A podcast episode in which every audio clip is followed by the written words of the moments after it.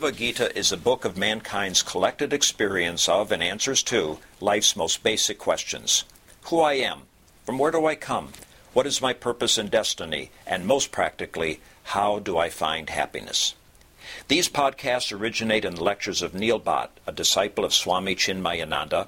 They are presented here in 20 to 30 minute segments, each covering three of the Gita's 701 verses. Welcome to Gita Wisdom for Daily Living. So we completed chapter 9 and we will now be discussing chapter 10, Vibhuti Yoga. So in the first six chapters, we learned about I, the limited being, which is part of this Prakriti. Prakriti has three constituent parts Sattva, Rajas, and Tamas. Everything in this Prakriti is made up of these three gunas. Whichever has the predominance, that becomes my nature. So the Sattva is the purity, Rajas is activity, and tamas is inertia. Everything in this prakriti is made up of these three gunas. And we have learned the nature of prakriti in chapter 7. So from up to chapter 6 we have learned about us as the limited beings and what is the makeup of our beings. Chapter 7 onward we are learning about the nature of the Supreme, the Lord. So in the chapter 7 we learned about his lower nature. Bhagavan said, this astada prakriti, bhumi, apaha, analaha, kham, vayu, mana, buddhi, ahankar. The eight, five great elements, mind, intellect and ahankar, are the nature of the prakriti, my lower nature. These are not different from me, but these are my lower nature in a sense, the grosser manifestation which you and I can perceive through our senses. So that's we have discussed that in chapter 7. We discussed Prakriti in chapter 7. Chapter 8 said that in Prakriti, things are unmanifest in the beginning, then manifest in the middle, then unmanifest again. So Prakriti itself has two aspects. One is manifest, one is unmanifest. There is unmanifest Prakriti, there is manifest Prakriti. But Bhagavan said, other than this unmanifest, there is another unmanifest, which is my higher Prakriti, which always remain unmanifest. Is the support of all things and beings.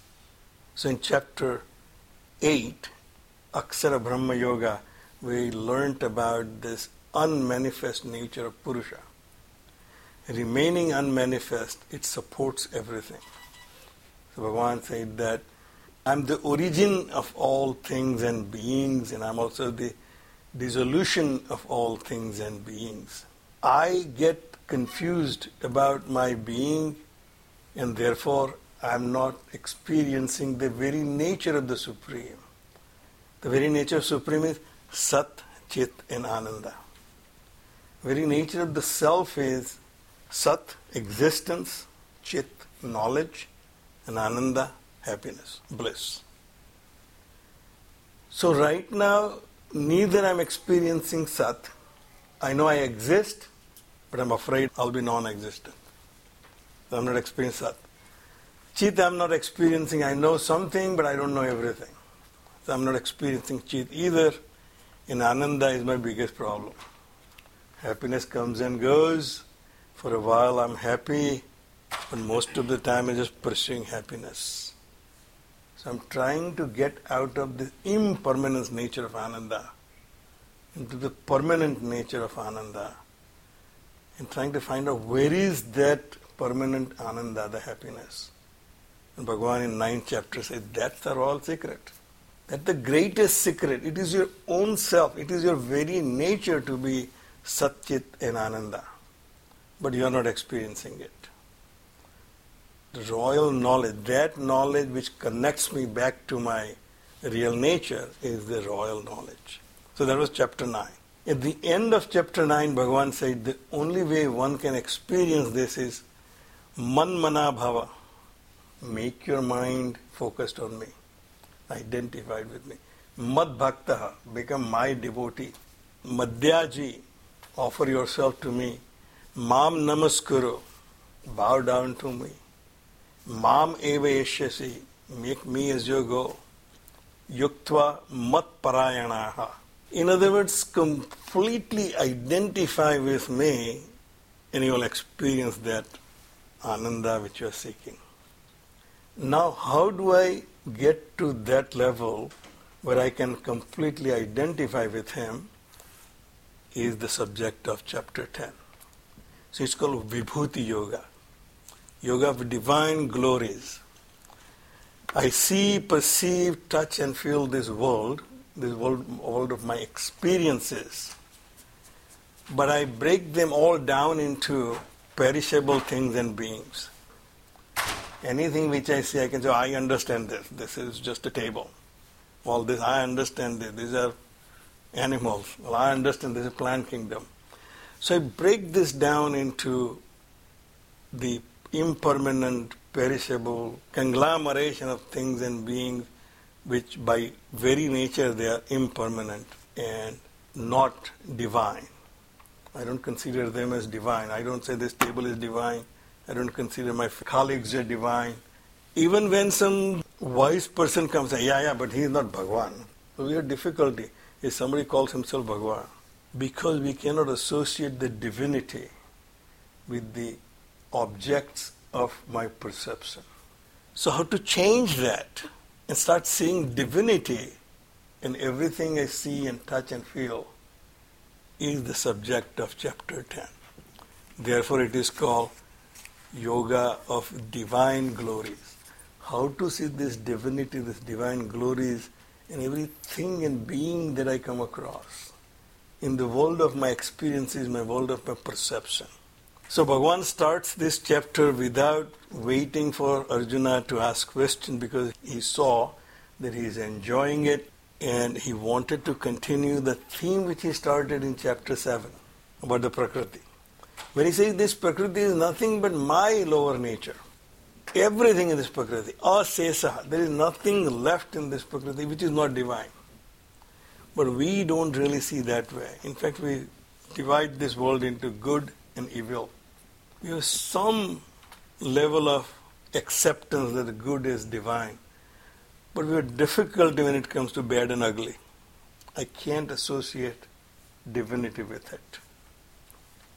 And this chapter will say that even that is only possible, bad is only possible because of my presence, and evil is only possible because of my presence. There is nothing that can happen or exist in this world without me. So chapter opens with Bhagwan's statement says, Bhuya eva mahabaho srunume paramam vacha. Yattate aham priyamanaya. Vakshyami hitakamyaya I wish your welfare. Hitakamyaya therefore I'm going to continue. And in last chapter I told you that this knowledge is available to all.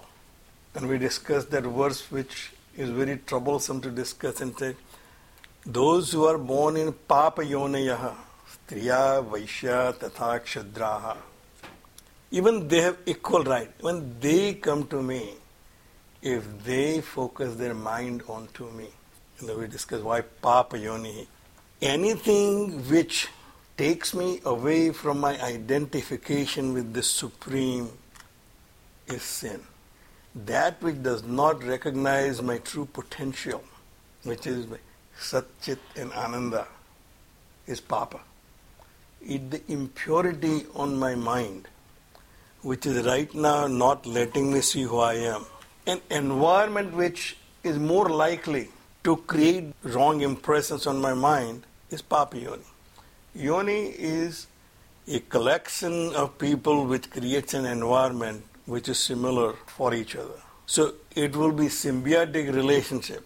It's like a satsang in a reverse, bad company as we say. If I'm put up in that environment that I get more sinful impression on my mind, I have a less chance of rising out of it. But Bhagavan said, even those people, those who are disadvantaged by their environment, by the society they are put in an environment which does not give them the equal right to achieve what they try to achieve, even they can rise above that. Striya, Vaishya, Tata, These people, Vaishya never complained about this verse. Only two people complain, Striya and Shudra. Vaishya didn't why we are included in it. As well, we are higher than you now. All business people are worshipped now, not the Kshatriyas and Brahmanas. So Bhagavan says that at the time of Mahabharata, you can say Vaishyas were not considered as high as the Brahmans and Kshatriyas. At least Gujarati, I have heard when I was growing up, which profession you are supposed to take? Uttam kheti, kheti, farming. That's the best. Madhyam vyapar and kanishta nokri. The worst is you to work for somebody. It's kanishta. We all work for corporate and feel great about it. Madhyam vyapar. It's okay if you can't do farming, then only you do vyapar. So they were considered lower. And now today you go and tell India you become a farmer. Say, Are you crazy? How many farmers are committing suicide? Why do you want me to do farming? But in that society, Kshatriyas were farmers. Janak Raj, when he was stealing his land, he found Sita. Right? He was a farmer. Kshatriyas, the kings, were themselves were landlords and farmers. So those people in that environment, they had a great chance to uplift themselves by getting this knowledge. But others did not have that equal rights. Women, Vaishya, Shudra. But even they can get this knowledge and come to me. But you are a Mahabaho.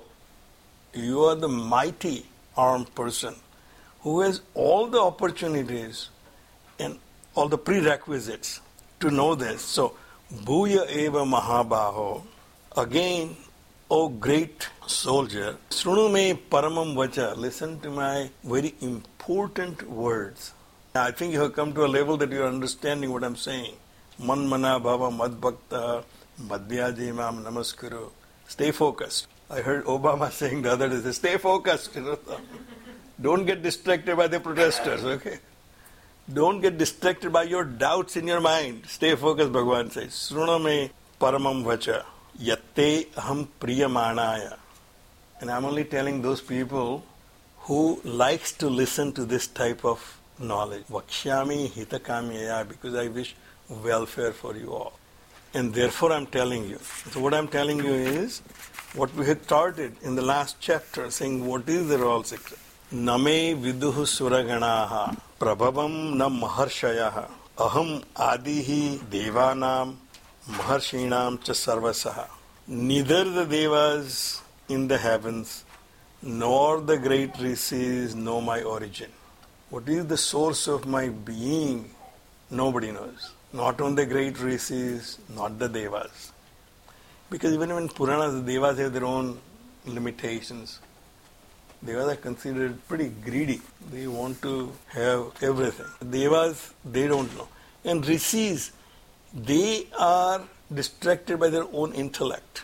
See, when we learn something, we get to a level where our intellect will become an obstacle. We can't experience it because we keep doubting ourselves. So Bhagavan says, when they don't know, because the source of the Deva and Rishis is me. Swami Dheerananda's very famous example batteries in the flashlight. If you're in a dark room and I have flashlight, I can see everything in the room. But somebody says, What type of batteries are you using, Neil? I say, Well, let me take it out. I take out the batteries, light is gone. I put the batteries back, light is back, but I can't see the batteries. I say, I don't know till tomorrow morning. So the source of the light in the flashlight is the batteries, and therefore I cannot know through the light of the flashlight the type of batteries I'm using. Through my intellect, which is the rishi, I cannot know the source of my being. I constantly try to contemplate through my intellect by deduction and inferences who I am. Bhagavan said, You will not know. That the rishis. Our intellect, the knower, the seer in us is the rishi. And the devas are our sense perceptions.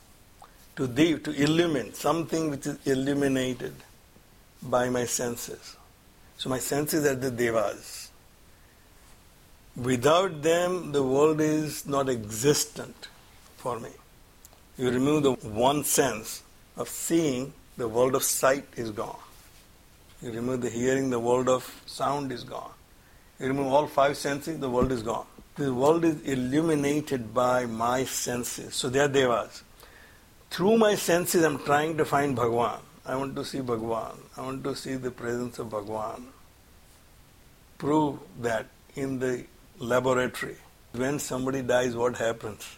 Where is that Atma is going? The people have done experiments of people dying and say, what is it that living? They cannot find it. Simply because Bhagavan said, because I am the source of this devas I am the source of your senses and your intellect. You will never be able to find me through this because the instrument cannot find its own source. Bhagavan said, Aham adihi devanam maharshinam cha sarvasa. I'm not available to any of those, to the sense perceptions or by intellectual inquiry, I'm not available. I'm only available by contemplation and identification. By identification, that I will be able to find myself. Yomam ajam anadim cha vetti. One who knows that I am, that I, wherever, whichever way you apply it, when applied to the Supreme, He is the God. When Bhagavan says I, that includes everything. That includes the total mind, total intellect, and total body. All hands are His, all legs are His, all mouths are His, all minds are His, all intellects are His. And you put that together and say, That's I, that the Lord of Maheshwara, the great Lord. He said, That I, Ajam, Anadim, is unborn, and therefore it has no beginning. It is beginningless. The same thing when I can start feeling about myself, which I call I, wherever I apply that I, and if I see that I as Ajam Anadim Chaveti, one who knows this, one who starts seeing himself is not the mortal being, not the ignorant being, and not the unhappy being but he sees that this mortality is superimposed on me by my equipment. My equipment is mortal. This body will die. The ignorance is my intellect is ignorant about things. I am not. Ananda is my mind is unhappy. I am not. So, Bhagavan said, one who knows that, Savitya Loka Maheshwaram, and he also knows that he is the Maheshwara, he is the Lord of all my experiences. Look at the world. Translated normally in the world. The world is a physical world, also the world of my experiences. So, in my world, my world of architecture, your world of medicine, your world of arts, each one lives in different world. I am in my world, you're in your world.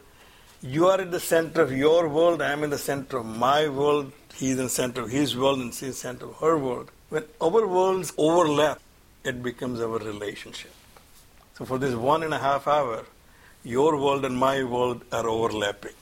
So that's our relationship. Who is the Lord of all this? Is my consciousness.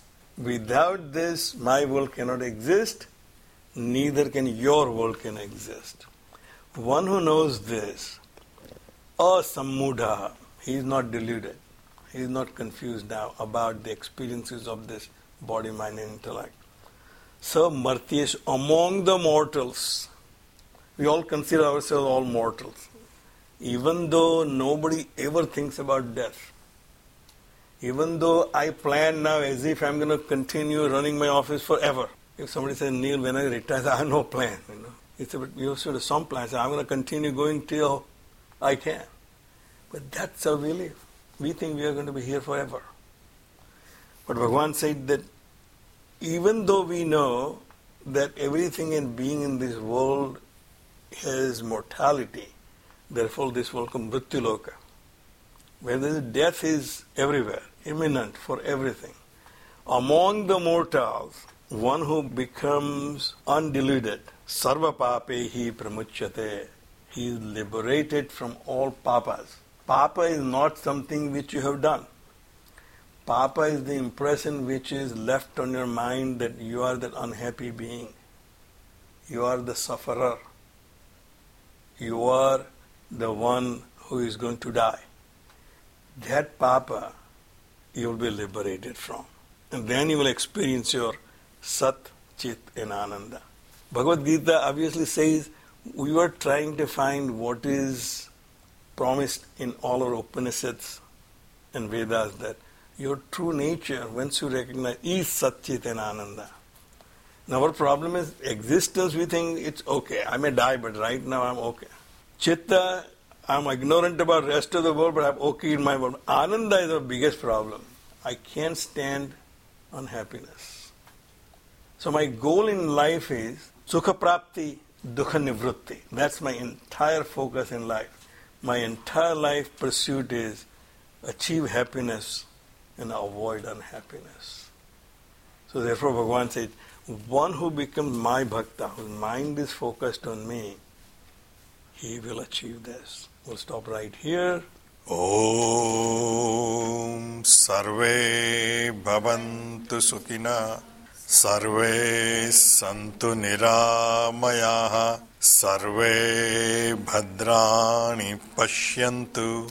मा कश्चित् दुःखभाग् भवेत्। ॐ शान्तिः शान्तिः शान्तिः। हरिः ॐ श्रीगुरुभ्यो नमः। हरिः ॐ